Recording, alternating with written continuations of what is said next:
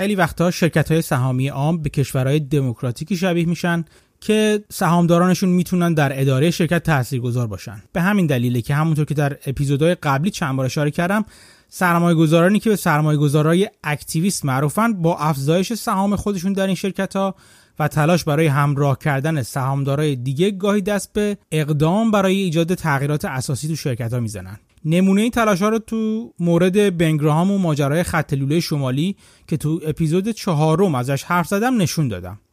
ولی گاهی کار به همین سادگی ها هم نیست و شرکت ها اونقدر که به نظر می‌رسه دموکراتیک نیستن. نمونهش مثلا فیسبوک.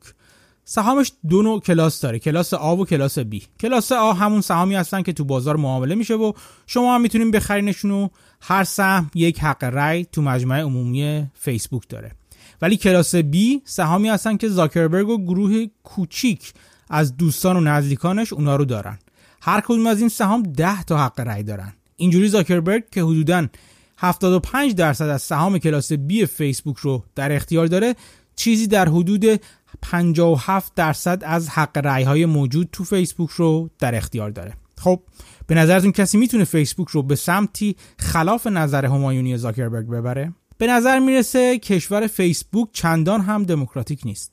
اینجور مباحث و خیلی مباحث مرتبط دیگه که برای سهامداران و سرمایه گذاران از اهمیت خاصی برخوردارن و باید باشن تو مبحثی تو finance مطرح میشه که بهش روش شرکت داری یا corporate governance گفته میشه. امروز می‌خوایم درباره اون با شما حرف بزنم. تو بخش دومم نگاه میندازم به شرکت مخوف و مشکوک پالانتیر که می‌خواد به بازار بورس وارد بشه و اینکه می‌خوام یه کلک و قلقی تو سرمایه گذاری توشون نشون بدم اونم قبل از آی پی او یا قبل از عرصه عمومی به بازار. سلام من مهدی هستم و این پانزدهمین قسمت از پادکست من به نام پرسزنی در بازاره. با من همراه باشید.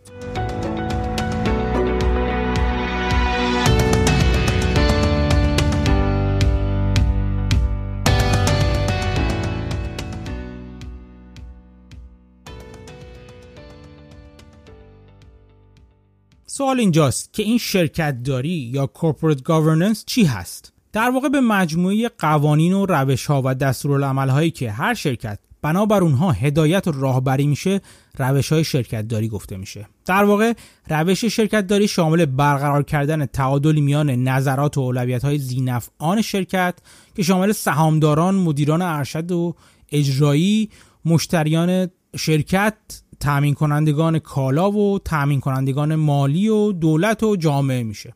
از اونجایی که شرکت داری چارچوبی رو ارائه می‌کنه که در اون شرکت باید به اهداف خودش برسه در واقع شامل تمام ابعاد و جزئیات مدیریت از طرح و برنامه های داخلی تا سنجش کارایی و همینطور انتشار اخبار شرکت همه اینا توی زیر مجموعه های شرکت داری یا corporate governance قرار می‌گیره. در واقع corporate governance مجموعه قوانینیه که شرکت باید در راستا و توسط اونها اداره بشه.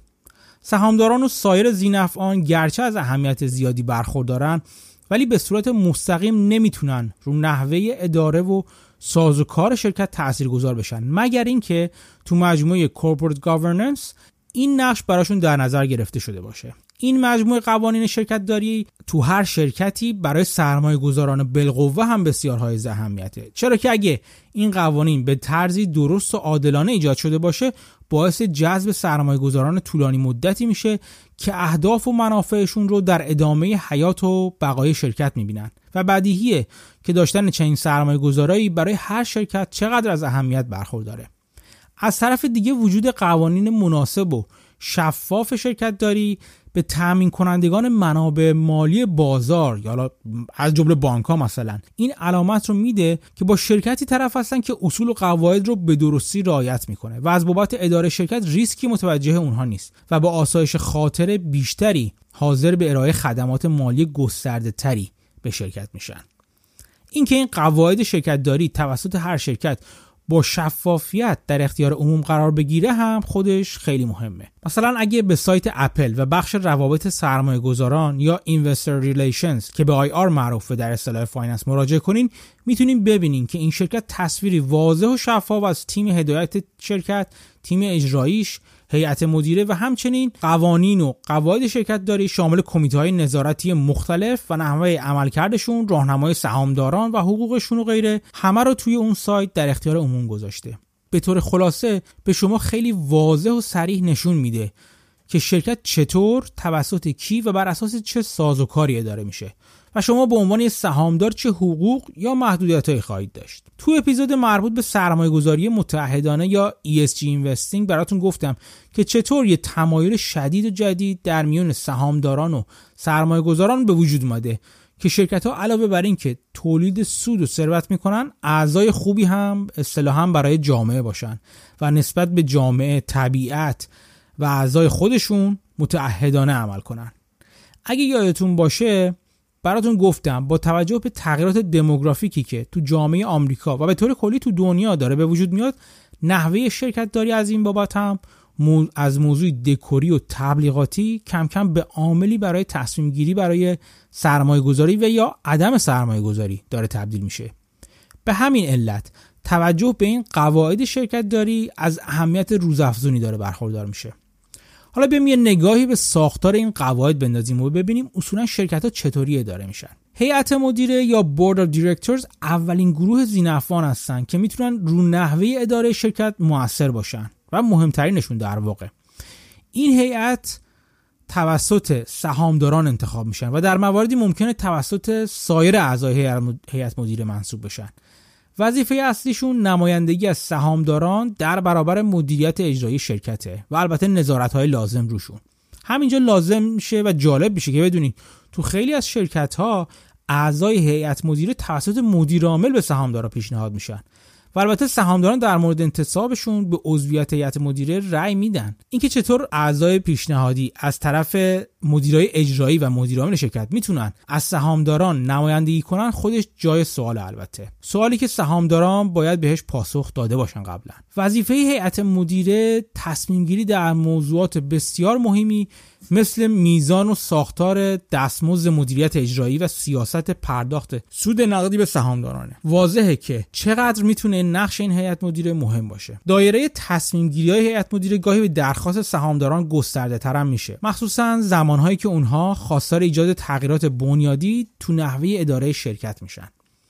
اعضای هیئت مدیره بر دو نوع هستند. اعضای داخلی و اعضای مستقل. اعضای داخلی اغلب شامل سهامداران عمده بنیانگذارای شرکت و همینطور مدیریت اجرایی شرکت می‌تونن باشن. اعضای مستقل مثل اعضای داخلی دارای روابط نزدیک با خود شرکت نیستن و اغلب به دلیل تجربه و تخصصشون تو زمینه های مختلف و برای گرفتن مشاوره تو موضوعات کلیدی و راهبردی شرکت به عضویت این هیئت در میان. اونها که اغلب مدیرای شرکت های دیگه هستن و یا سابقه مدیریت شرکت های دیگر رو دارن عضویتشون فایده دیگه ای رو هم برای شرکت و شرکت داری داره. و اون اینه که رأیشون می‌تونه از تمرکز آرا حول آرای مدیریت اجرایی شرکت جلوگیری کنه. تنوع آرا به وجود بیاره و به نوبه خودش به نفع سهامدارای شرکت باشه. هیئت مدیره در واقع وظیفه نظارت بر اجرای صحیح قواعد شرکت داری یا همون corporate governance توسط مدیریت اجرایی شرکت رو داره. و حواسش هست که مدیریت ریسک شفافیت در روابط و ساز و کار تو شرکت چطور اجرا میشه. در مورد اعضای مستقل هیئت مدیره باید حواسمون به یه نکته باشه.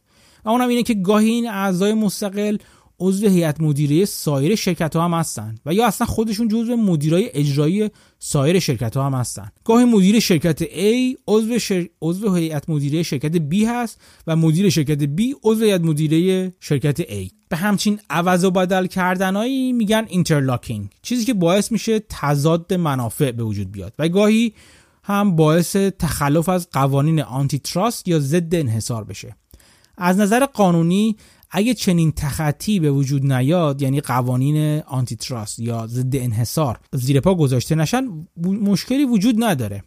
اما شما به عنوان سهامدار باید اینو در نظر بگیرید اگه مدیرای شرکت A و B تو هیئت مدیره همدیگه باشن چقدر می‌تونن واقعا اعضای مستقلی باشن؟ در مورد قوانین ضد انحصار بعد نیست بدونین که مثلا سال 2009 گوگل اعلام کرد یکی از اعضای هیئت مدیرش به نام آرتور لوینسون از این هیئت مدیره کناره‌گیری می‌کنه. چرا که عضو هیئت مدیره اپل هم هست. کمی پیشتر از اون هم اریک شمیت مدیر عامل وقت گوگل از هیئت مدیره اپل کناره‌گیری کرده بود. چرا که این دوتا شرکت تو بعضی زمینه ها داشتن کم کم تبدیل به رقیب هم می شدن و نمی‌خواستن که شائبه کار غیرقانونی به وجود بیاد. گرچه هنوزم امکان همدستی بین هیئت مدیرهای مختلف وجود داره. ولی تو سالهای اخیر روندی به وجود اومده که مدیر عاملا بیش از پیش قدرت دارن می‌گیرن و حتی تو برخی موارد می‌تونن اعضای هیئت مدیره رو نصب و عزل کنن. به جز اعضای داخلی و اعضای مستقل هیئت مدیره یه منصب دیگه هم هست که رئیس هیئت مدیره است. این رئیس هیئت مدیره گاهی میشه که همون مدیر عامل باشه ولی گاهی هم اینطور نیست و ممکنه بنیانگذار شرکت یا مدیر عامل قبلی باشه که بعد از بازنشستگی این منصب رو در اختیار گرفته. وظیفه اصلی این بابا اینه که توسط اعضای هیئت مدیره انتخاب میشه و رابطه بین هیئت مدیره و مدیر عامل و سایر مدیرای اجرایی شرکت میشه و در واقع نماینده هیئت مدیره و سهامداران تو تعیین استراتژی های کلی شرکت تو جلسات با مدیر عامل میشه. از اعضای داخلی هیئت مدیره میشه به مدیر عامل که در واقع مرکز تصمیم گیری شرکت نام برد.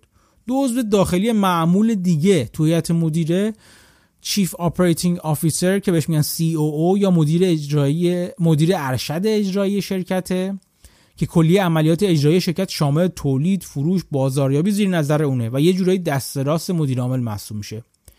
یه عضو دیگه که معمولا به عنوان عضو داخلی تو هیئت مدیره حضور داره chief financial officer یا CFO هست که مدیر ارشد مالی شرکته که وظیفش همون اسمشه و وظیفه کنترل، اجرا و گزارش دهی امور مالی شرکت رو به مدیر عامل و همینطور ارسال گزارش های قانونی و الزامی به سازمان بورس یا SAC تو آمریکا رو به عهده داره.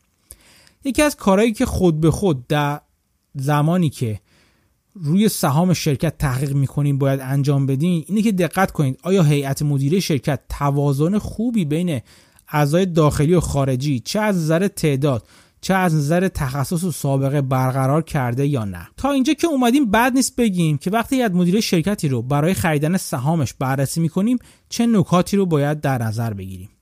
با مطالعه گزارش سالانه شرکت می‌تونید نکات خیلی جالب و خوبی رو در زمینه کارایی هیئت مدیره در بیارین.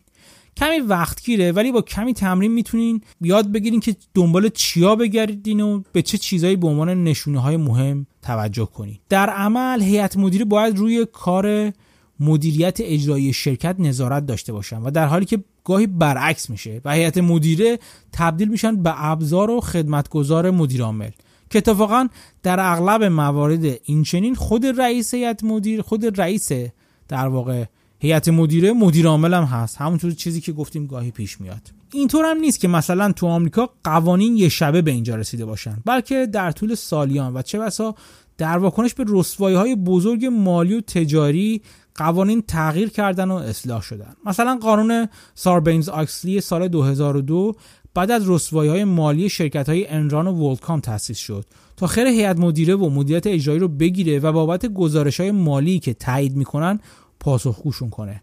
و اگه بعدا خلافی در اونها به وجود اومد و پیدا شد قانون بتونه زندانیشون هم بکنه. توصیه می‌کنم برای بررسی و سنجش هیئت مدیره شرکت مورد نظرتون یه چکلیست درست کنین چکلیستی که بتونین مورد به مورد صحت و سقمش رو در مورد هیئت مدیره شرکت که قصد خرید سهامش رو احتمالا دارین بررسی کنید. داشتن چکلیست جدای از این مورد خاص یعنی سنجش هیئت مدیره برای اینکه ببینیم با یه سری مواردی هماهنگ هست یا نه تو کل روند و پروسه سرمایه گذاری هم به شدت توصیه میشه. تو یکی از قسمت های آتی پادکست حتما در این باره یعنی درباره ساختن چکلیست برای بررسی سهام براتون حرف می‌زنم.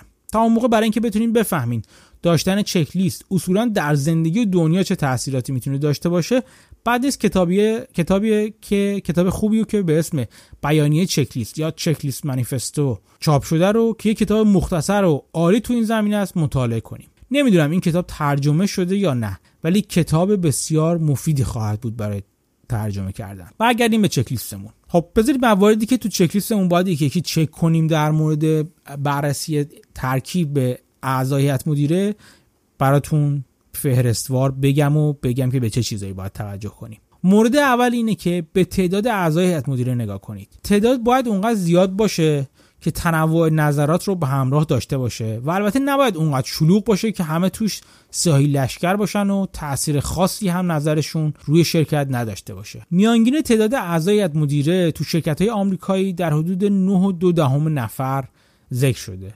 و تعداد اعضاشون از 3 تا 31 نفر متغیره. بعضی تحلیل های منتشر شده تعداد ایدئال رو هفت نفر اعلام کردن که حالا میگیم که این هفت نفر رو تو اون تحقیقات و تحلیل ها چطوری چینششون رو انجام میدن. ولی جدای از این موضوع مهمه که اعضای دو کمیته خاص حتما اعضای مستقل هیئت مدیره باشن. اون دو کمیته خاص عبارتند از کمیته دستمزدها و کمیته حسابرسی. حالا اینجوری بهتون دارم نشون میدم که چجوری اون هفت نفر رو می‌خواد بچینه بر اساس این تحقیقات و تحلیل های مدیریتی که انجام شده. حداقل اعضای هر کدوم از این کمیته ها یعنی کمیته های دستمزد دستمزدها و کمیته حسابرسی باید حداقل سه نفر باشه. معنی این حرف اینه که حداقل 6 عضو مستقل باید توی هیئت مدیره حضور داشته باشن. تا هیچ دو عضو مستقلی تو دو تا کمیته حضور همزمان نداشته باشن. این وجود دیوار بین کمیته دستمزد و کمیته حسابرسی باعث میشه که کارایی این تو دو تا کمیته برای انجام وظایفشون برقرار بمونه. اینجا فقط یه چیز کوچیک بگم. کمیته دستمزد اسمش روشه. کمیته ای که در واقع وظیفش حالا جلوتر توضیح میدیم. اینکه گیج نشین.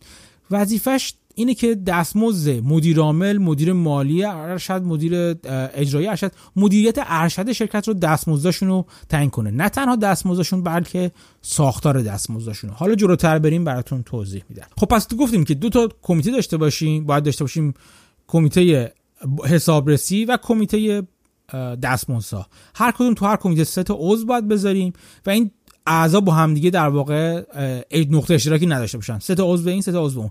و اینا باید حتما اعضای مستقلی هم باشن تو این تو این کمیته. این دو این دو تا کمیته در کنار کمیته دیگه که وجود دارن. ولی این دو تا کمیته مهمه که اعضاشون اعضای مستقل هیئت مدیره باشن. یعنی جزو اعضای داخلی شرکت مدیر عامل و مدیر فلان و بیسان نباشن. از بیرون اومده باشن. و دلیلش هم که تقریبا واضحه.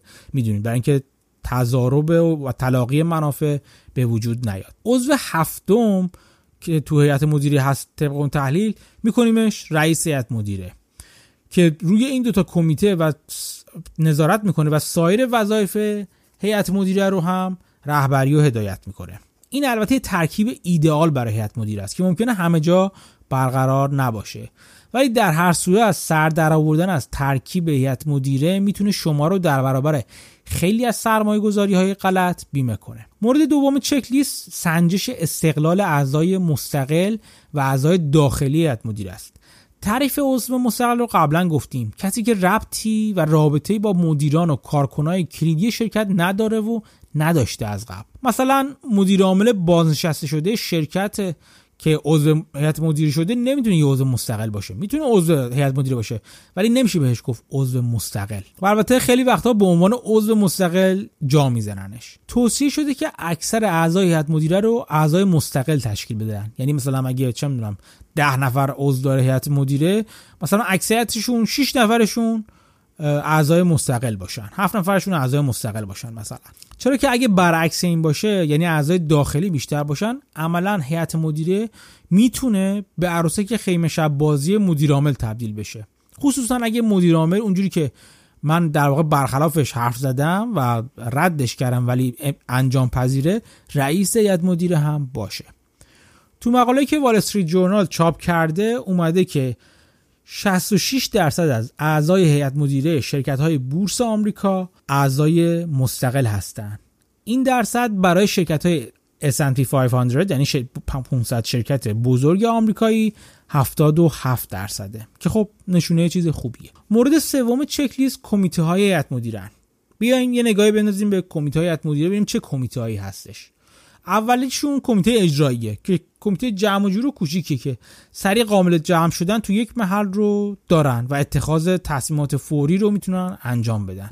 اغلب این اعضا تو دوره های سه ماهه یعنی هر کوارتر اصطلاحا با هم جلسه می‌ذارن. البته گزارش این کمیته باید به نظر و تصویب کل هیئت مدیره برسه و بازم بهتره که اغلب اعضاش رو اعضای مستقل تشکیل بدن. کمیته دوم کمیته حسابرسیه که کارش ارتباط با حسابرسای شرکته و اینکه اطمینان حاصل کنه اونا دسترسی به مدارک شرکت رو کاملا دارن تا بتونن حساب شرکت رو بررسی و تایید کنن. و همینطور تضاد منافع بین اونا و سایر مشاوره شرکت به وجود نیاد. توصیه میشه رئیس این کمیته حسابدار عمومی تایید شده یا CPA باشه. Certified Public Accountant اصطلاحا باشه که سرتیفیکیشن یا مدرک که مثلا توی آمریکا آمریکای شمالی داده میشه و معادلاش همه جای دنیا هست. که البته این توصیه همیشه قابل اجرا نیست. به همین علت حداقل باید کسی باشه که به اصول حسابداری قضایی و تشخیص کلاهبرداری و جرایم مالی آشنا باشه. مثلا یه بانکدار بازنشسته. اینا نکتهایی که باید موقع بررسی اعضای کمیته در نظر بگیرین. یعنی ببینین که تو کمیته حسابرسیش کی حضور داره. آیا مدرک حسابرسی دارن؟ CPA هستن اصطلاحا یا نه؟ این کمیته هم سالی حداقل چهار بار باید جلسه داشته باشه. کمیته بعدی کمیته تعیین دستمزده که خلاصه گفتیم کارش تعیین و مقدار دستمزد تعیین مقدار دستمزد و ساختار دستمزد و پاداش هم هست. این که میگم ساختار یعنی خیلی وقتا دستمزد دستمزد پاداش مدیرا یه قسمتشون نقدی خب که پرداخت میشه حقوق سالیانهشونه که حالا پرداخت میشه. یه قسمتش آپشن یا حق خرید سهام شرکته. به قیمت های مختلف به قیمت صفر یا قیمت بالاتر مثلا. برای مثال مثلا ایلان ماسک رو اگه نگاه کنید تو شرکت تسلا هیئت مدیره اومد اومده براش ساختار دوگانه در واقع پاداش گذاشته. اونم اینجوریه که اون زمانی که این چیز رو گذاشت این قانون گذاشت سهام تسلا 390 و خورده دلار بود. اومد گفتش که اگر به هر کم از این مایلستون ها یا نقاط مهم به همین دستاوردها برسی دو, دو جور دستاورد تعیین کرد. برسی ما بهت مثلا می‌ذاریم که مثلا یه میلیون سهام فرزن تسلا رو به همون قیمت 300 دلار بخری. حالا هر چقدر قیمت روز بود. اون چیزا چی اون کاربر اون مایلستونا چی هست؟ یه سرشون مایلستونا تولید و درآمدی مثلا میگه درآمد و سود شرکت باید به این پله ها به ترتیب برسه.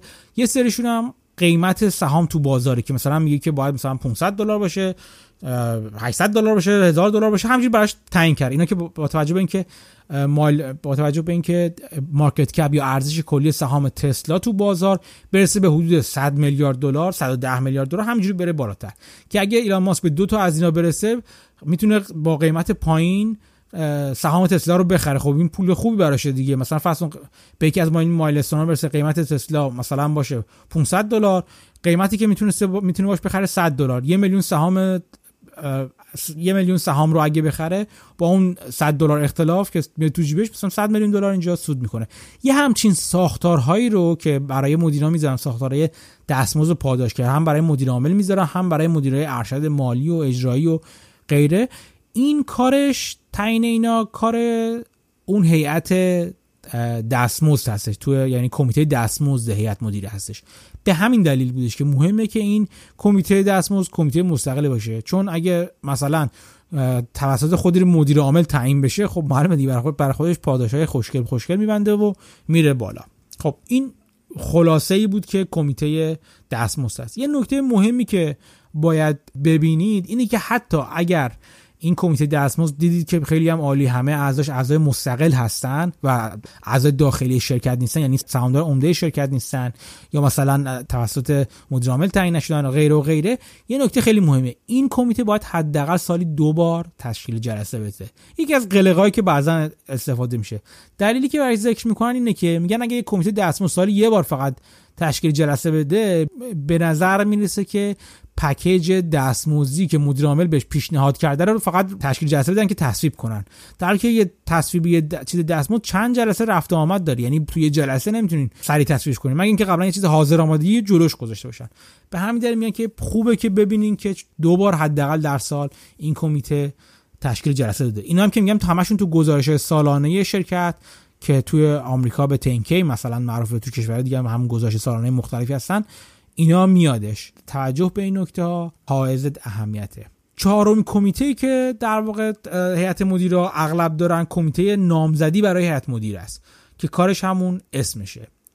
اعضای هیئت مدیره اعضای مادام العمر نیستن. اعضای هستن که گردشی هستن با زمان تغییر می‌کنن مثل روند دموکراتیک دیگه ای یا خودشون استعفا میدن یا طبق زمانشون سرمیرسه و جابجا میشن. این کمیته کارش اینه که به سهامداران به هیئت به مجمع عمومی سهامداران عضو پیشنهادی در واقع ارائه میده میگه ما با بررسی که کردیم دیدیم فلان خانم یا فلان آقا برای این پست مناسب هستش و اون پیشنهاد میده به هیئت مدیره اول که اگه اونا تصویب کنن پیشنهاد داده میشه به مجمع سهامداران که اونا روش رأی گیری کنن. باز هم دوباره اینجا استقلال یا از عدم استقلال این کمیته هم می‌تونه نشونه ای از استقلال کلیت مدیره بشه. دقت کنید که این کمیته هایی که گفتم کمیته دیگه هم ممکنه وجود داشته باشه بنا به سازوکار خود شرکت. اینجوری نیست که همش باید این کمیته همیشه از هم دیگه مستقل باشن. اونایی که از هم باید مستقل باشن کمیته حسابرسی و کمیته دستمزد هست که اعضاشون هم باید اعضای مستقل باشن و هم از هم مستقل باشن. یعنی اشتراکی با هم دیگه نداشته باشن. ولی اعضای کمیته دیگه می‌تونن جاهای دیگه حضور داشته باشن. ولی این هم مهم هستش که دقت کنید که یه عضو اگه توی همه کمیته ها باشه خب این خیلی وقتی نداره که به همشون رسیدگی کنه. همه اون کمیته ها وقت بذاره. این هم نکته مهمی که دقت داشته باشین که یه نفر نباشه مثلا توی 4 5 تا کمیته عضو باشه. خب برگردیم سراغ چک لیستمون اینا که حالا دیدیم کمیته ها بودن و نکاتی که باید در نظر بگیریم. برگردیم سراغ چک لیستمون چهارمین نکته ای که باید بررسی کنین میزان وقت گذاشتن همونطور که الان گفتم و تعهد اعضای مدیره به وظایفشونه که نشون میده چقدر اعضای موثری هستن. بنابراین مهمه که اعضای مدیره یه شرکت عضو چند تا هیئت مدیره شرکت های دیگه باشن یا نباشن؟ نباشن زیاد. بله. عضویت تو هیئت مدیره ها مجانی نیست. به خاطر همین می‌بینین که میرن عضو چند تا هیئت مدیره میشن و در واقع درآمد داره. بنابراین تعجبی نداره که کسی بخواد بابت چند ساعت کار تو سال و حضور تو چند تا جلسه در سال درآمد بیشتری داشته باشه. حقوق اعضای هیئت مدیره گستره بسیار گشادی داره و گاهی به اعداد 6 یا 7 رقمی هم می‌رسه. درآمدهای 10 یا 20 میلیون دلاری هم برای کسایی که عضو چند تا هیئت مدیره دیده شده. مورد پنجم چکلیست تبادلات مالیه که شرکت ممکنه با اعضای مدیرش به علل مختلف داشته باشه. یعنی فرض کنیم مثلا یه عضو هیئت مدیرش یه شرکتی داره شرکت پیمانکاری جداگانه داره که یه پروژه رو از خود شرکت می‌گیره. مهمه که این ترانزکشن ها یا تبادلات مالی خیلی سریح تو بخش فاینانشال نوت گزارش سالیانه بیاد و اونجا صحیحا اشاره بشه که این عضو هیئت مدیره به این دلیل این تبادل مالی با شرکت داشته باشه که همه بدونن که آیا تضارب و تضاد منافعی به وجود اومده یا نیومده. برای جنبندی همه نکات خوبه که به صورت خلاصه بگم ترکیب و تجربه و تخصص هیئت مدیره می‌تونه خیلی چیزا رو راجع به شرکت بهمون بگه. حالا که مهمترین رکن شرکت داری رو معرفی کردیم بعد نیست برگردیم سراغ مثال فیسبوک تا کمی هم درباره کلاس های مختلف سهام با همدیگه حرف بزنیم. شرکت ها ممکنه بیشتر از یک نوع سهام داشته باشن. تو اپیزود مربوط به نجات شرکت ها توسط بافت از نوعی سهام خاص که به پریفرد شیر یا سهام ممتاز معروف بودن صحبت کردیم. سهامی که اغلب حق رأی ندارن ولی تو دریافت سود نقدی یا دیویدند نسبت به سهام عادی در اولویتن. و البته بعض وقت هم این سهام کانورتیبل یا قابل تغییر به سهام عادی هستن. با فرمولی که تو مدارک شرکت تعیین شده از قبل. و زمانی که تعیین شده یعنی اینکه چه زمانی این سهام ممتاز اجازه این رو دارن که تبدیل به سهام عادی و با چه فرمولی بشن اینا همشون قبلا تعیین شده. اگر همچین خصوصیت اصولا براشون تعیین شده باشه. اینو گفتم که فقط یادآوری کرده باشم شرکت ها ممکنه کلاس های سهام مختلفی داشته باشن که با هم چه از نظر مالی و چه هم از نظر حقوق این سهام با همدیگه متفاوتن. حقوقشون شامل حق رأی و اولویت تو پرداخت تعهدات و غیره می‌تونه باشه. بنابراین وقتی سهام شرکت رو می‌خرین باید بدونین دارین کدوم کلاس از سهام شرکت رو می‌خرین. حتی در مورد سهام غیر ممتاز یا کامن شیر همین چیزی که قاعدتا وجود داره و حق رأی دارن قاعدتا همشون کلاس های مختلفی وجود داره. این کلاس ها اغلب به ترتیب حروف الفبای انگلیسی مرتب میشن. یعنی شامل کلاس های A, B, C و الی آخر هستن. این ارائه سهام تو کلاس های مختلف که گفتیم اغلب قیمت و حقوق مختلفی هم دارن اغلب زمانی انجام میشه که شرکت برای اولین بار سهامش رو به صورت عمومی می‌خواد عرضه کنه یا تغییر ساختار سهام می‌خواد بده. و ایجاد میشن تا حقوق و مزایای خاص رو برای عده خاص که معمولا بنیانگذارا و سرمایه گذارای اولیه سهام هستن قائل بشن. به چنین ساختاری دوال کلاس استراکچر یا ساختار دوگانه سهام میگن. اون حقوق و مزایای خاص که ازش حرف زدیم معمولا برای اینه که بنیانگذارا و سرمایه گذارای اولیه بعد از اینکه شرکت وارد بازار سهامی عام شد کنترل واقعی شرکت رو برای خودشون حفظ کنن. در عین اینکه با عرضه اولیه عمومی برای شرکت افزایش سرمایه بدن. به عبارت رکتر پول شما رو می‌خوان ولی نظرتون رو نچندان به جز فیسبوک که قبلا اسم بردیم خوبه که به گوگل هم اشاره کنیم. حین تغییر گوگل. به آلفابت تو سال 2015 گوگل یه سری سهام کلاس A صادر کرد که با ticker یا نماد گوگ G O O G نشون داده می‌شد. همینطور یه سری سهام کلاس C صادر کرد که نماد شد گوگل مثلا که G O O G L باشه. قیمت هر دو سهام تقریبا یکیه تو بازار. ولی سهام کلاس C حق رأی نداره. این در واقع روشی بود که بنیانگذارای گوگل و رئیس هیئت مدیره گوگل در پیش گرفتن تا کنترل شرکت رو از دست ندن. به جز این دو کلاس یک کلاس سهام دیگه هم گوگل داره که کلاس B باشه و آن اصولا تو بازار اصلا معامله نمیشه. و فقط در اختیار بنیانگذارای گوگل یعنی لری پیج و سرگی برین رئیس هیئت مدیرش اریک شمیت و چند نفر آدم محدود دیگه است. البته در طول زمان دارن مقداری از سهام B رو آروم آروم به سهام C تبدیل می‌کنن تو بازار. تو بازار سهام A که حق رأی داره کمی بالاتر از سهام C که حق رأی نداره معامله میشه. امروز 11 جولای دیروز 11 جولای که من داشتم اینا رو می نوشتم سهام A قیمتش حدودا 1539 دلار بود. سهام B قیمتش 1514 دلار بود. می‌بینین که یه اختلاف خیلی کوچیکی بین قیمت سهام وجود داره. اختلافی که بابت حق رأی در واقع پرداخت میشه.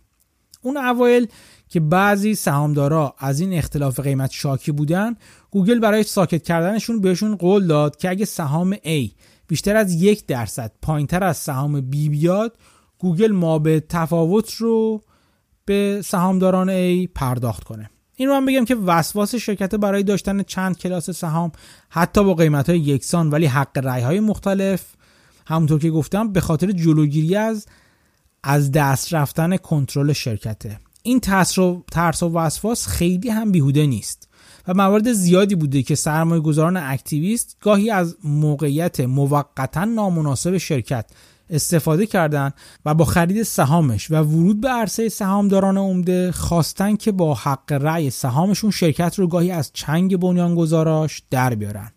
و البته تو این راه بقیه سهامداران رو هم با خودشون همراه کردن. نمونه از این اقدامات معروفن به hostile takeover یا تصاحب خسمانه مثلا که در واقع به دست گرفتن زورکی کنترل شرکته. این کار ماجرای هیجان انگیز زیادی رو تو دنیای finance رقم زده و می‌زنه. تو اپیزودهای آینده درباره این مفهوم بیشتر باهاتون حرف می‌زنم. توجه به این نکات تو قالب قواعد شرکت داری باید جزو کارهایی باشه که پیش از خرید سهام شرکت ها و تو مرحله تحقیقاتتون انجام میدین. خیلی من مشتاقم بدونم که کورپورات گاورننس تو بازار سهام ایران چطور انجام میشه. چقدر شرکت ها در زمینه به اشتراک گذاری اطلاعات تو این زمینه واضح عمل می‌کنن. در مورد از مدیرهاشون چه مدارکی رو منتشر می‌کنن؟ دستمزدهای مدیران اجرایشون کجا و چطور ثبت میشه؟ و اصولا اصلا ثبت میشه و اصلا چطور تعیین میشه؟ همون چیزی که توی گفتم توی آمریکا شمالی مثلا توسط کمیته دستمزد انجام میشه. یه راه بررسی و سنجش مدیرای اجرایی شرکت ها که یک قدم دیگه از بررسی شرکت هاست برای خرید سهامشون تحقیق در مورد تیم مدیریت شرکته و اینکه دستمزدها و پاداشها و ساختارشون به چه صورت در واقع تعیین شده. بسیار برای من جالبه بدونم چنین اطلاعاتی در مورد بورس ایران چقدر شفافه و ارائه میشه یا نه. درباره چنین نکاتی و اینکه چه چیزایی باید براشون در نظر بگیریم تو اپیزودهای بعدی بازم با شما حرف می‌زنم. یادتون باشه که اگه حتی تو بازار سهام آمریکای شمالی کار نمی‌کنین؟ هر جا که هستین چه تو اروپا آسیای شرقی یا حتی ایران فکر کردن به این مفاهیم بسیار به کارتون میاد. حتی اگه ابزار رسمی و شفافیت لازم برای دونستن این نکات هنوز کاملا وجود نداشته باشه. ولی اگه یادتون باشه به شما گفتم شما اگه قرار سهام منفرد شرکت ها رو بخرید و سراغ سهام صندوق های شاخص بازار که نماینده کل بازار اصلا نرید و سراغ اون رو نرید یا کمتر برید باید خیلی روی اون سهامی که می‌خرید دقت کنید. جلو زدن از کلیت بازار کار آسونی نیست. همون چیزی که به بیت مارکت یا شکست دادن بازار ازش اسپردم تو قسمت های قبلی و گفتم که چقدر سخته خلاف جهت شنا کردن. چقدر سخته بهتر از بازار عمل کردن. قسمت زیادی از ممکن بودنش که با اینکه سخت ممکن هست از همین تحقیقا و تحلیل های قبل از خرید میاد. فکر کنین چطور می‌تونین چیزهایی رو که این قسمت دربارشون حرف زدم تو بازار هدف خودتون هر جا که باشه به کار بگیرین. تو خرید سهام باید مثل یک کاراگاه عمل کنین. هنوز این اپیزود تموم نشده. با من بمونید تا با شما درباره شرکت مخوف و مشکوک پالانتیر هم یکم حرف بزنم. شرکتی که نقش مهمی تو شکار بن لادن داشت و حالا قراره به زودی وارد بورس هم بشه. می‌خوام بهتون راهی رو نشون بدم که در صورتی که بخواین حتی پیش از اینکه پالانتیر وارد بورس بشه روی سهام شرط بندی کنین در واقع یک راهی داشته باشین. این روش رو می‌تونید در مورد خیلی از استارتاپ های دیگه سیلیکون ولی هم اجرا کنید. البته اگه در مورد مدیریت ریسکتون درست عمل کنید با من بمونید تا بهتون نشون بدم چطوری.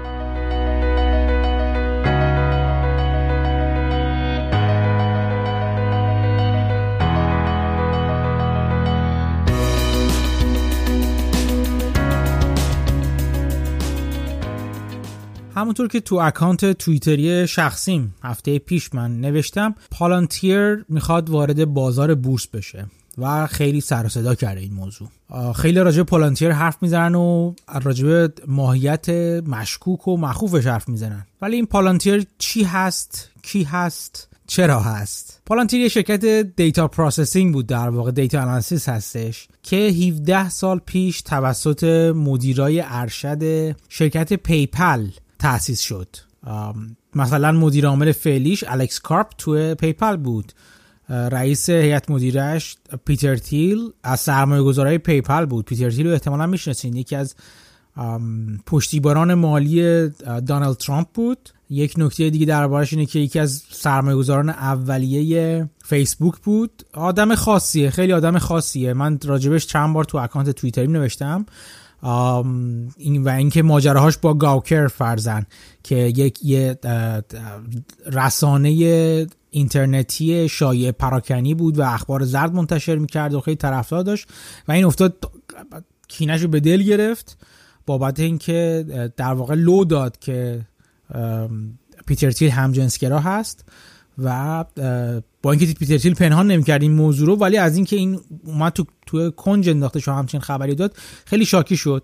و اون موقع بعد مدت ها نقشه و برنامه‌ریزی افتاد به جون با یه بهانه افتاد به جون گاوکر که ماجرای خیلی جالبی داره که کتاب کانسپیرسی که راین هالیدی نوشته راجع به این ماجرا خیلی کتاب جذاب و دلپذیریه. و در واقع گاکر رو از ورشکست کرد اصلا. خلاصه پیتر تیل خیلی آدم جالب و مرموزی هست تا حدودی.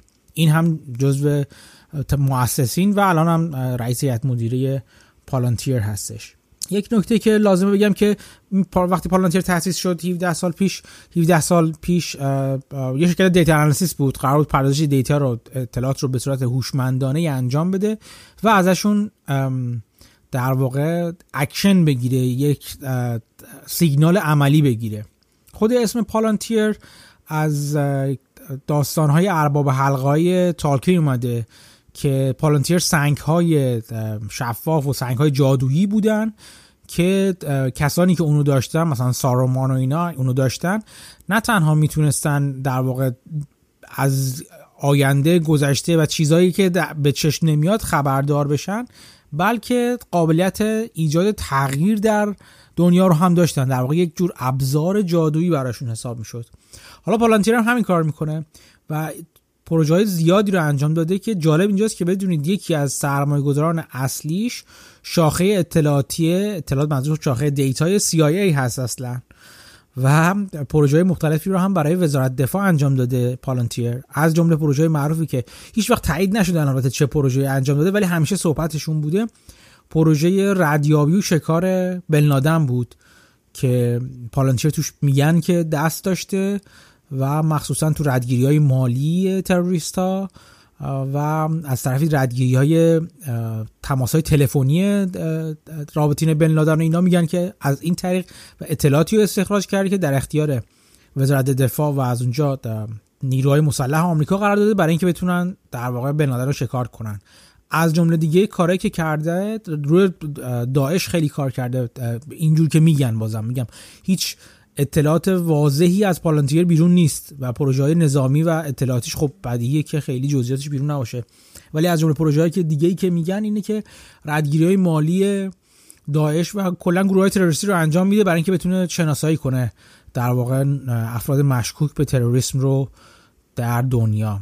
یک کاری که بعضا میگن که جزء کارهایی که به اسم بد ازش در رفته و به اسم مخوف و شیطانی ازش در رفته اینه که میگن که تمام مهاجرین به آمریکا و آمریکای شمالی رو حتی پالانتیر ردگیری می‌کنه. از طرق مختلف از طریق اکانت های گوگل و تلفن و انواع اقسام راه های حضورشون در شبکه های آنلاین و شبکه های مخابراتی میگن که اینا رو رهگیری و در واقع ترک می‌کنه دنبالشون می‌کنه. خلاصه شرکت خیلی مخوفی از این نظرها و شرکت جالبی هم هست. حتی به شوخی میگن که همطور که شعار یا ماتوی معروف گوگل این هست که میگن don't be evil.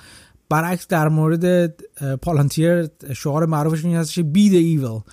خود شیطان باشه اصلا. خلاصه این شرکت پالانتیر بعد از مدت ها می‌خواد وارد بازار سهام بشه و به دلایل مختلف از روشی از IPO استفاده کرده که اطلاعاتش رو فقط در اختیار SEC گذاشته و در اختیار عموم قرار نمیده تا 15 روز درست قبل از ورودش. حالا یک بار من به, به تفصیل در مورد روند IPO روند عادی IPO قلقایی که داره و چه جوری تو بازار سهام آمریکا حداقل و آمریکای شمالی یه شرکت IPO یا این initial public offering یا عرضه اولیه عمومی عرضه عمومی اولیه انجام میده به قول دوستان هموطنمون براتون مفصل توضیح میدم که چه روالی داره. ولی خب اینو میگم که پالانتیر روشی که انجام داده بهش اجازه میده تا 15 روز قبل از اینکه واقعا بیفته با با, با بانک های سرمایه‌گذاری که در واقع کار IPO رو می‌خوان انجام بدن بیفته تو بازار و سر چیزای اولیه رو جمع کنه سرمایه های اولیه رو جمع کنه که بعد بتونه بیاد تو بازار سهام بهش شو رود شو انجام بده. تا 15 روز قبلش اجازه این رو داره که مدارکی رو در واقع منتشر نکنه. این مدارک حتی شامل خود با اینوستمنت بانکش هم میشه که معلوم نیست که با چه بانکی می‌خواد این کار آی پی رو انجام بده و می‌تونه این کار رو انجام بده که هیچی رو لو نده تا 15 روز قبل. خلاصه خیلی واضح نیست که اوضاعش چجوریه ولی یه چیزایی از ازش بیرون اومده از این پالانتیر که جالبه بدونید. مثلا یه شرکت tracking شرکتی هست که در واقع استارتاپ های تکنولوژی رو دنبال می‌کنه به اسم CB Insights که اون سال 2016 ارزش پالانتیر رو حدود 20 میلیارد دلار تعیین کرده بوده. 2016 که خیلی قدیمی است. این چیزی بوده که اون موقع توی رانت ها و دورهای مختلف افزایش سرمایه ارزشی که سهامداران جدید یا قدیمی روش روی کل شرکت می‌ذارن تا بتونن بخشی از سهام شرکت رو به سهامداران جدید و خصوصی البته واگذار کنن بر اساس اون بر اساس اون ارزش گذاری 2016 خلاصه قیمت ارزش 20 میلیون میلیارد دلار براش گذاشته شده بوده. ولی بعدش دیگه اطلاعاتی ازش بیرون نیومده تا اینکه پالانتیر چند وقت پیش حدودا چند هفته پیش منتشر کرد که 961 میلیارد دلار رو در واقع تونسته پول جمع کنه برای اینکه از venture capital پول جمع کنه که ارزش خود IPO رو میگن این 961 میلیارد دلار 3 میلیارد دلار بالا می‌بره. حالا بذارید یه خورده جلوتر میریم ببینیم که چه چیزایی می‌دونیم از پالانتیر وال جورنال گزارش داده که پالانتیر تو سال 2019 750 میلیون دلار revenue درآمد یا فروش داشته. الکس کارپ که مدیر عاملش بوده توی جمعی از تو تو در واقع city hall شون یا اون چیزی که جمع میشن دور هم دیگه با خود کارکنانشون گفته که company cash flow positive ه یعنی اینکه کامپانی cash flow ش منفی نیست. داره پول در میاره خلاصه. خب که خبر خیلی خوبی هستش. با اینکه هنوز این چیزهای خیلی زیادی مشخص نشده از Palantir که با چه قیمت و ارزش گذاری سهامش می‌خواد عرضه بشه ولی یک راهی وجود داره و این راه معمول و متداولی است قلقی است که شما می‌تونید در مورد شرکت دیگه هم اجرا کنین که IPO نشدن هست و در آستانه IPO شدن هستن که با اون می‌تونید شما در واقع اگر فکر می‌کنید که ارزش Palantir بالاتر از این حرف هاست یا ارزشی برای تخمین می‌زنید رو شرط بندید چطوری؟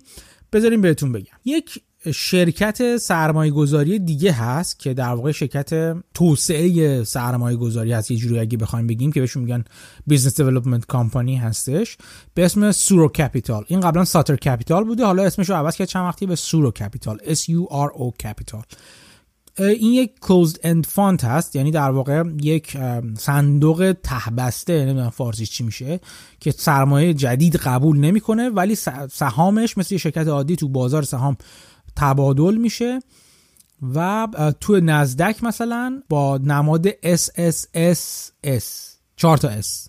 چند تا گفتم. 4 تا S. در واقع می‌تونید ببینید که داره در معامله میشه و ببینید که چجوری هستش. این سورو کپیتال چیز جالبی که در موردش وجود داره اینه که 19 درصد داراییش سهامیه که تو پالانتیر داره. یعنی تقریبا یک پنجم داراییش سهامی که تو Palantir داره. و دارایی های دیگه ای هم داره این SuRo Capital. اون هم این که شرکت دیگه هم سرمایه گذاری کرده. کارش اینه که اصلا تو توی شرکت قبل از IPO سرمایه گذاری می‌کنه. از جمله چیزای جالب دیگه که توشون سرمایه گذاری کرده شرکت های Coursera و Course Hero هست. دو تا شرکت آموزش از راه دور تکنولوژی هستن که احتمالا اگه سایت Coursera رو بشناسین می‌دونید که چه سایت مفیدی هست و خیلی امیدهای زیادی بهش میره.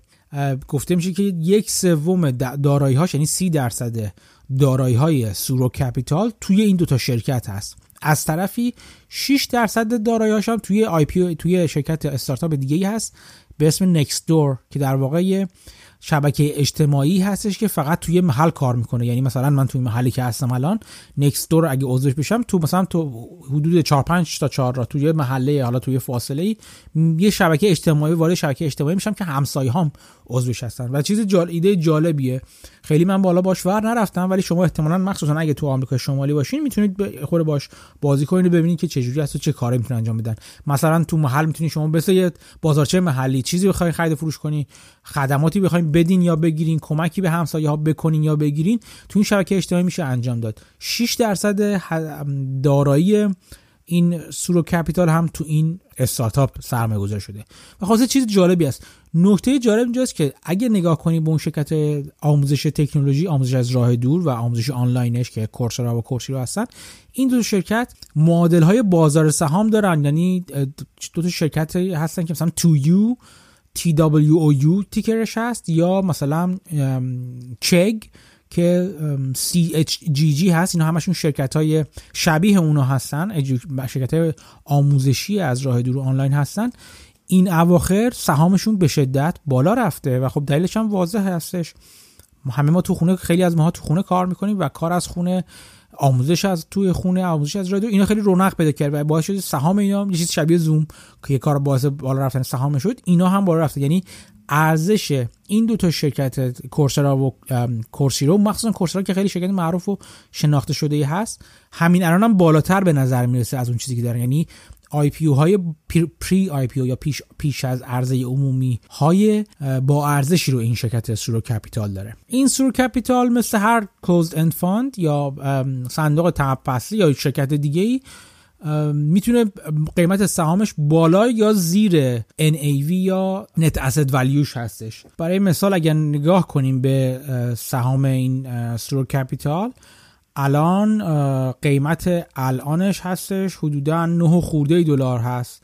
و حدودا 4 درصد زیر NAVش معامله میشه. این بالا پایین میره البته. چند روز پیش 20 درصد زیر NAVش بود قبل از اینکه این تحلیلا بیاد بیرون و اینا. نکته جالبی که هستش این که خب الان پس حدودا خیلی گرون معامله نمیشه. اینجوری نیست که ارزش خیلی زیادی برای زده بشه. از طرف دیگه نکته جالب اینجاست که این سورو کپیتال وقتی توی پالنتیر سرمایه گذاری کرده که قیمت سهامش اون موقع حدود دو هشت دهم دلار بود. یعنی سهام دو هشت دهم دلاری خریده. اون موقع ارزش پالانتیه تو 2012 4 میلیارد دلار تخمین زده می‌شد. رویترز تخمین زده که ارزش الان پالانتیر 10 میلیارد تا 12 میلیارد دلاره که ارزش سهامش رو سهامی که اون موقع سورو کپیتال خریده تبدیل می‌کنه به 7 تا 8 4 دهم دلار.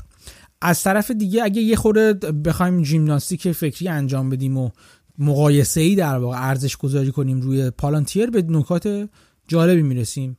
مثلا اینکه گفتیم که پالانتیر 750 میلیارد دلار درآمد داشته سال 2019 خودش و خیلی تحلیلگرا تخمین می‌زنن امسال درآمدش 20 درصد بالاتر بره 900 میلیون دلار. و این خب حتی بعضی تخمین بالاتر یک میلیارد دلار و سال بعدی 2021 دو یک میلیارد دلار رو تخمین زدن براش. که به نظر خیلی چیز عجیبی نمیاد 20 درصد افزایش درآمد برای شرکتی که شرکت اطلاعاتی هست شرکت دیتا هستش داره کار می‌کنه. اگر اینو در نظر بگیریم یعنی درآمد 900 میلیون میلیون دلاری رو برای 2020 در نظر بگیریم شرکت مشابهی مثلا یه شرکت مشابه data analytics دیگر در نظر بگیریم مثل Splunk که یه شرکتی که همین کار data analytics انجام میده اون شرکت حدودا 15 برابر درآمدش یعنی price به sales ratio ش حدودا مثلا 15 برابره. اینجوری ارزش گذاری که میشه میره روی 4 15 میلیارد دلار. خب این خب ارزش گذاری خیلی خوبیه. ولی خیلی هم میگن که این ارزش گذاری جالبی برای این شرکت پالانتیر ممکن نباشه. حتی بشه بالاتر از این بره. بعضی هم اومدن گفتن که این معادل شرکت کلاود بیسه چون خیلی از کاراشو کلاودی انجام میده و روی اپرا انجام میده. میایم با مثلا با اسلک شبیهش می‌کنیم. و میگیم که مثلا اسلک الان سهامش داره 20 برابر فروشش معامله میشه. بنابراین ارزش گذاری پالانتیر هم همینجوری باید بشه یعنی بشه حدود 20 میلیارد دلار. می‌بینید که اینجوری در واقع روشیه که برای اینکه ارزش گذاری شرکتی که می‌خوان وارد عرضه عمومی بازار سهام بشن رو اینجوری هم می‌ذارن. یعنی مقایسه می‌کنن با شرکتی مشابهش در شرایط مشابهش یه نسبت معقولی مثلا price sales و نه price earning اینجا price sales رو می‌گیرن برای تو شرکت تکنولوژی می‌گیرن برای ارزش گذاریش و میگن که اون چون price به sales ش نسبت قیمت به فروشش برابر 20 هست بنابراین اگر اینم بخواد بیاد تو بازار معادل همون معامله میشه. این چیزی که حالا بعدا من بیشتر بعدش بعدا توی یکی از اپیزود صحبت می‌کنم که این خیلی هم انقدر شیکمی و کشکی نباید همچین مقایسه کرد. ولی برای اینکه شروع یه تحلیل رو انجام بدین بد نیستش. و خلاصه اگه چیز 20 اگر ارزش گذاری 20 میلیارد دلاری رو برای آی پی پالانتیر قائل بشیم اینجوری در واقع می‌بینیم که اون ارزش 8.4 دهم دلاری برای سهامش خیلی می‌تونه بره بالاتر. و اینم جالبه خوبه که در نظر بگیرید اون شرکت SuRo که سهام Palantir رو خریده پس اونم سهامش می‌تونه بره بالاتر. یعنی در واقع این استراتژی اگه بخوام خلاصش کنم این کار رو میگه بیاد میگه بکنید. میگه یه IPO شرکتی داره میره وارد IPO بشه. شما هنوز نمی‌دونید با چه ارزش گذاری میاد با IPO بشه.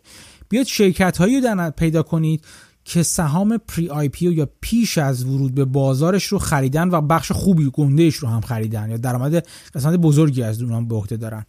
بیاین اونا رو ببینیم ببینید ارزش گذاری اونا چطوره. آیا این ارزش گذاری های جدید شرکتی که داره میره تو بازار سهام چه تأثیری رو سهام و ارزش اونا می‌تونه بذاره؟ و اگر ببینید این اختلاف قیمت زیادی رو می‌تونه باعث بشه برید سهام اونا رو بخرید.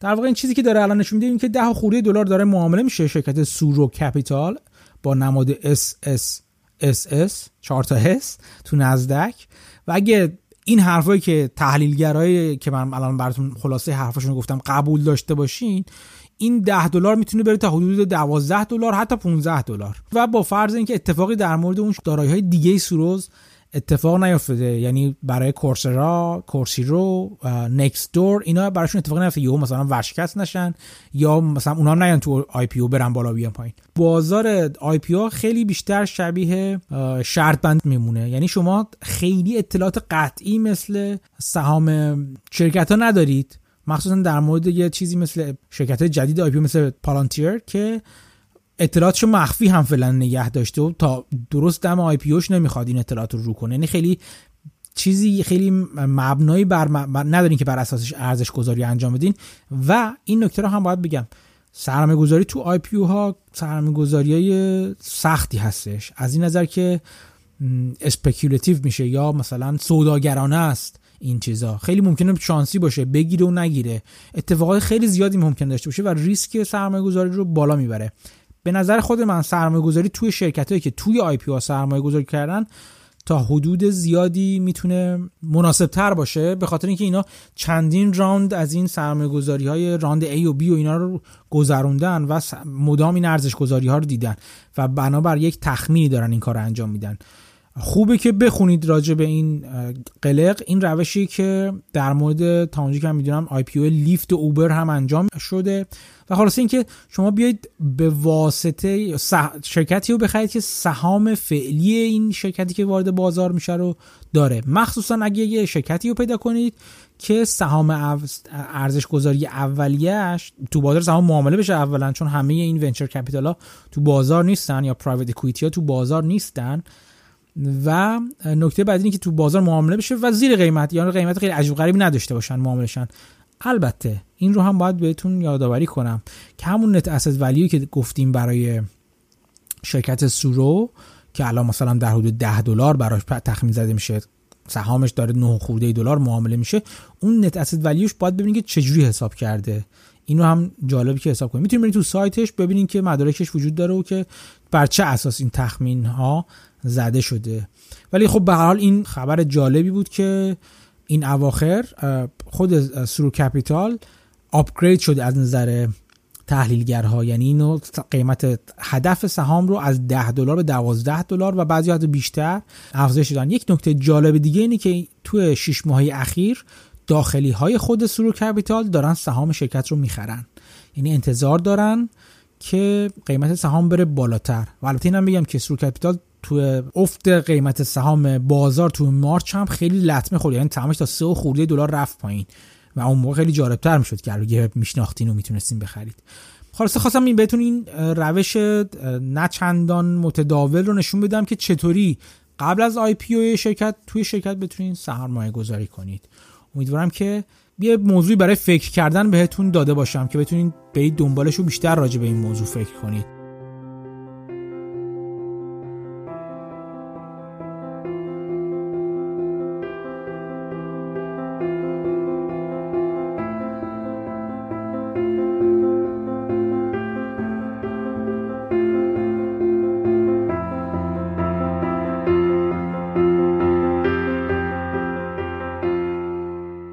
خب امیدوارم که از اپیزود این هفته هم لذت برده باشین و براتون موضوع ها و سوالات جدید پیش اومده باشه. این خیلی بهتر هست که برای شما سوالات جدید پیش بیاد تا چیزهای جدید یاد بگیرید بلافاصله از خود اپیزود. به خاطر اینکه بهتون کلیدهایی رو میده که شما خودتون مطالعات بعدی رو انجام بدید. بیشتر فکر کنید راجع به این چیزی که گفتم زیاد ناامید نشید. اگر می‌بینید که بعضی از مباحثی که مطرح میشه ممکنه تو بازار سهام ایران ظاهرا کاربردی نداشته باشه. اینو بدونید که به زودی احتمال بسیار زیاد. اونجا هم خیلی از ابزارهای لازم که تو بازار آمریکا وجود داره به دست به وجود میاد و ساخته میشه. دلیلش هم واضحه که چون تعداد فعالین بازار داره بیشتر میشه و خب یه بازار تا حدی اگر می‌خواد جذاب بمونه برای فعالینش و بخوان مردم رو تو بازار نگه دارن باید این ابزارها رو هم کم کم در اختیار مردم قرار بدن. از جمله اینکه شفافیت گزارش های مالی و غیره. خیلی خوب میشه که اگه بتونید برای من بنویسید که این ابزارها تا چه حد توی بازار ایران وجود دارن و چقدر چه آینده براشون پیش بینی میشه منم علاقمندم که از شما یاد بگیرم. اگه برای من بنویسید و با من ارتباط برقرار کنید خیلی ممنون میشم و یاد می‌گیرم منم از شما خیلی چیزا. توی می‌تونید با من از طریق ایمیلی که توی قسمت بیوی اکانت توییتر یه پادکست یا اکانت شخصی من هست ارتباط برقرار کنید و خوشحال میشم که نظرتون رو اونجا بدونم و ببینم که چجوری هست. اینو خواهم در واقع خواستم بهتون اینو بگم که نامید نشید. همیشه راه های خلاقانه برای شما وجود داره که حتی اگر مثلا مدارک رسمی از ترکیب هیئت مدیره شرکت ها در اختیار شما قرار داده نمیشه چطوری می‌تونید شما خودتون بفهمید که کی چه کار است اون تا اون تو کجا با هم دیگه کار می‌کنن و الی آخر.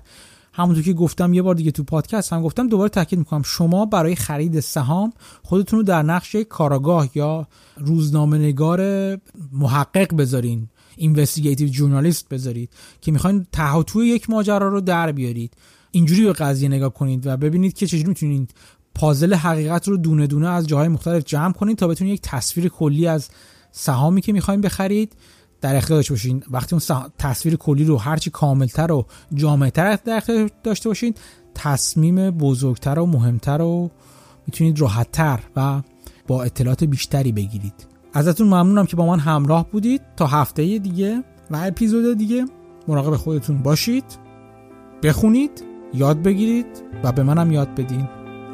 خدا نگهدار.